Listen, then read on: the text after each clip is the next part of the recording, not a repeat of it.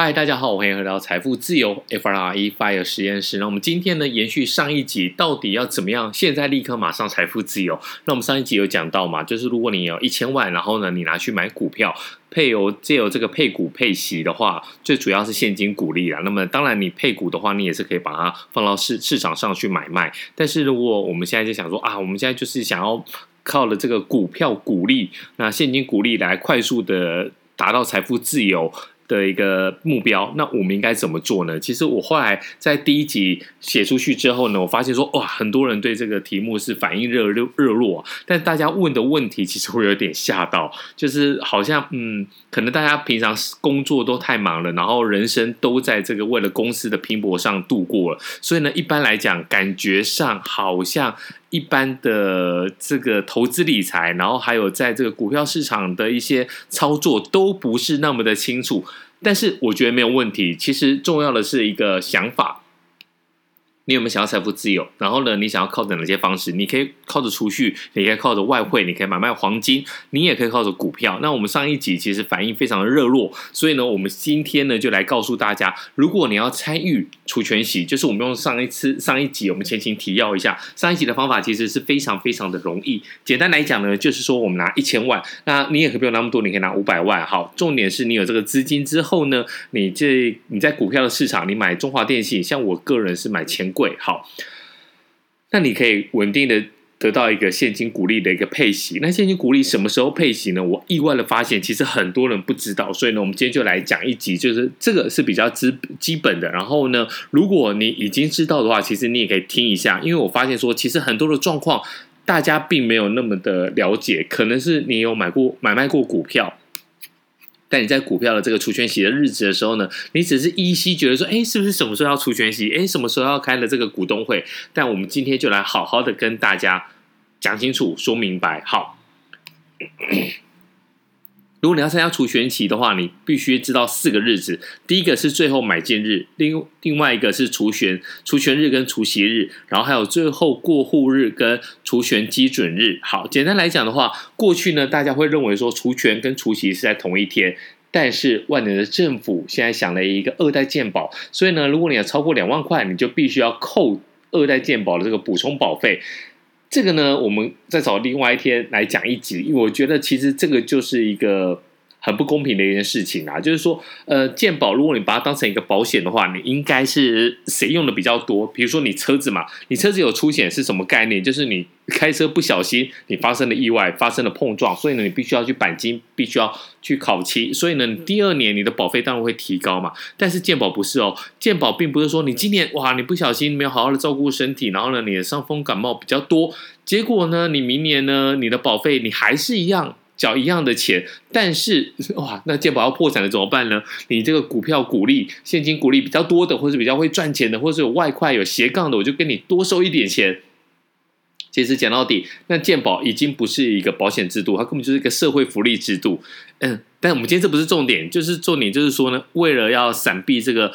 因为很多大股东其实他随便一配就超过两万块，甚至很多的散户也是随便一配就配就超过两万块。所以呢，现在的配股，现在的除息除权日呢，它有时候都会把它分成两天。以日红来讲的话，它这两天都差了快一一个月的时间。所以呢，现在的一些状况，可能你的个股都要去自己去查询会比较好。好，那你要领股利的话，最晚什么时候要买进呢？其实就是我们刚才讲到的一个最后买进日。你在最后买进日，你买进的话呢，你就可以参与今年的股利的一个分配。可是你在最后买进日，如果你卖出的话，就不能够领取股利。好，我们简单来简单来讲啦，一家企业如果有赚到钱的话，它会用两种方式来回馈股东。不要忘了，你买股票买这一张股票一千股，你就一千股的一个持份，你就是这间公司的一个股东。不管你是一百万张还是一张，你都可以参与这个配股配息。那呢，企业赚的钱它有两个方式，第一个是现金股利，这个就叫配息；第二个呢叫股票股利，这叫配股。如果你要获得现金股利的投资人，就必须要在他刚才讲的这个最后买进日买进去。然后呢，一般的企业会在每年的五到六月。会来举办股东会，然后呢，股东会后呢，就会宣布将这个年度盈余分配成股票，那除权或是呢分配成现金除息，然后他就会公布这个除权息的日程。那你是股东，其实你可以参加股东会，或者是你简单来讲啦，你就是把这个手机的 App 打开，然后就可以看到它里面有一个股利的政策，然后呢还有另外一栏就是一个重大期程日，就是说呢，它什么时候呢会这个股东会，然后呢什么时候会宣布，呃股东会后就会宣布嘛，什么时候会除权，什么时候会除息，然后呢你就这个这个时候呢。你就要特别注意，说我们刚才讲到的最后买进时间，如果你没有买进的话，那你可能你就没有办法参与，因为很多人会以为说，哎呦，那我就在除权日、除权的除权息日，然后买进股票是不是可以？不行啊，就是我们刚才讲的，就要最后一个交易日啊。所以呢，你必须，如果你想要参与除权息的话，就必须要在除权前一天呐，因为你就想嘛，其实很简单，当天我就要除权息了嘛，所以你一定要在前一天。来参与的话，你要在前一天买进。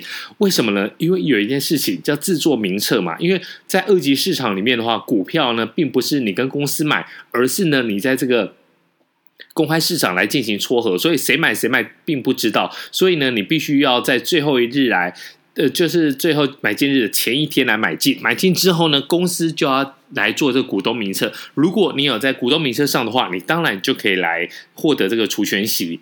好，那我们今天就用一档个股玉山金。玉山金是很多这个存股人、这个存股族都很喜欢买的一档股票嘛，因为它又有除权又有除息。那意思就是说，我不管，我不只是配你现金股利哦，我也配你股票股利。好，那用玉山金来讲，我觉得是蛮蛮合适的吧。那我们就来说明一下，这个玉山金的话，它有四个。重要的期成日期，那这四个跟你有什么关系？第一个就是除权息的一个交易日啊，那你要知道了，就是除权跟交易，除权交易跟除息，就是我们刚才讲的，并不是会同一天嘛。那么今年二零二一年玉山金的除权和除息日呢，它是比较好，就是比较单纯啊，它就是在八月三十一号，八月三十一号就要除权息，所以呢，你什么时候买进？我们刚才讲了嘛，你要在前一天，然后最后买进日买进，好，那就是八月三十一号的前一天。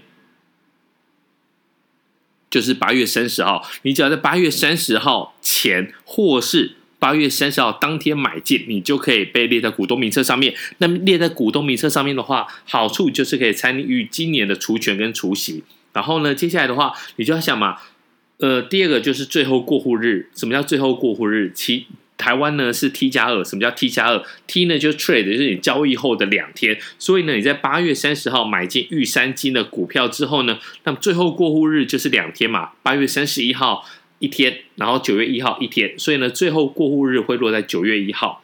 然后接下来的话就会停止过户起始跟截止的期间。那么企业呢会用在最后过户日的隔一天开始，还有五天的时间来编列这个股东名册。那这五天的时间。